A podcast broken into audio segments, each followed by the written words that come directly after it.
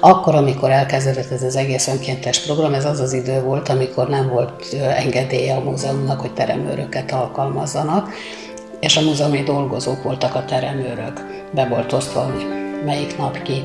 És akkor például az infopultban aztán heti három napot önkéntesek csináltak. Ezek az ön, ezeknek az önkénteseknek egy része még mindig megvan. Olyan feladatokat keresünk a múzeumon belül, ami magának az intézménynek is hasznos, de emellett nagyon fontos, és talán ez az egyik célkitűzésünk, hogy amellett, hogy a múzeumnak fontos munkát, vagy hasznos munkát végezzenek az önkéntesek, nekik is egy többletet adjon a mindennapjaikba, illetve ők is ezt élvezzék. A kerti munkákban, a gyűjteményi osztályon segítenek, a restaurátor osztályon dolgozik az egyik legrégebbi önkéntesünk heti szinten, ő már szinte a a csapatnak a teljes értékű tagja.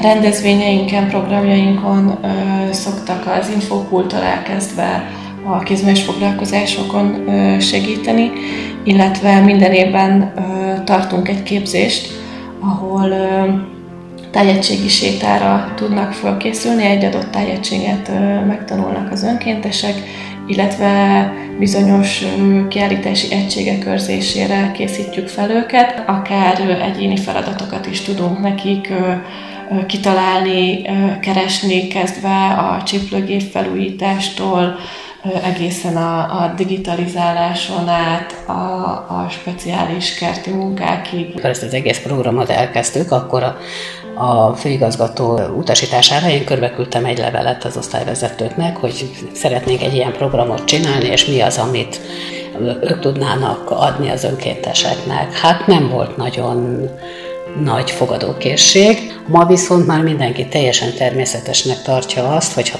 ha valami akár egy adhok munka van, akkor keres minket, hogy gyerekek segítsetek, kellene önkéntes ide-oda, amoda. Most már tényleg a múzeum életében benne vannak az önkéntesek. Az önkéntes programhoz tartozik a, az iskolai közösségi szolgálat is. Közösen, vagy hát egy, együtt koordináljuk őket, így a, az X-es diákok, illetve az X-es órák teljesítése után itt maradt és már önkéntes, önkéntesként dolgozó fiataljaink is vannak, illetve van egy erős 40-50-es korosztály. Nagyon fontos, hogy a nyugdíjasok is sokszor találnak nálunk aktív elfoglaltságot, az önkénteseknek a, a száma is folyamatosan nő, de talán arra lehetünk a, inkább a legbüszkébbek, hogy a, az a kemény mag, akikre bármiben számíthatunk, illetve tényleg akár egy telefonhívásra is sokszor rendelkezésünkre állnak, hogy az ő számuk is nő, és tényleg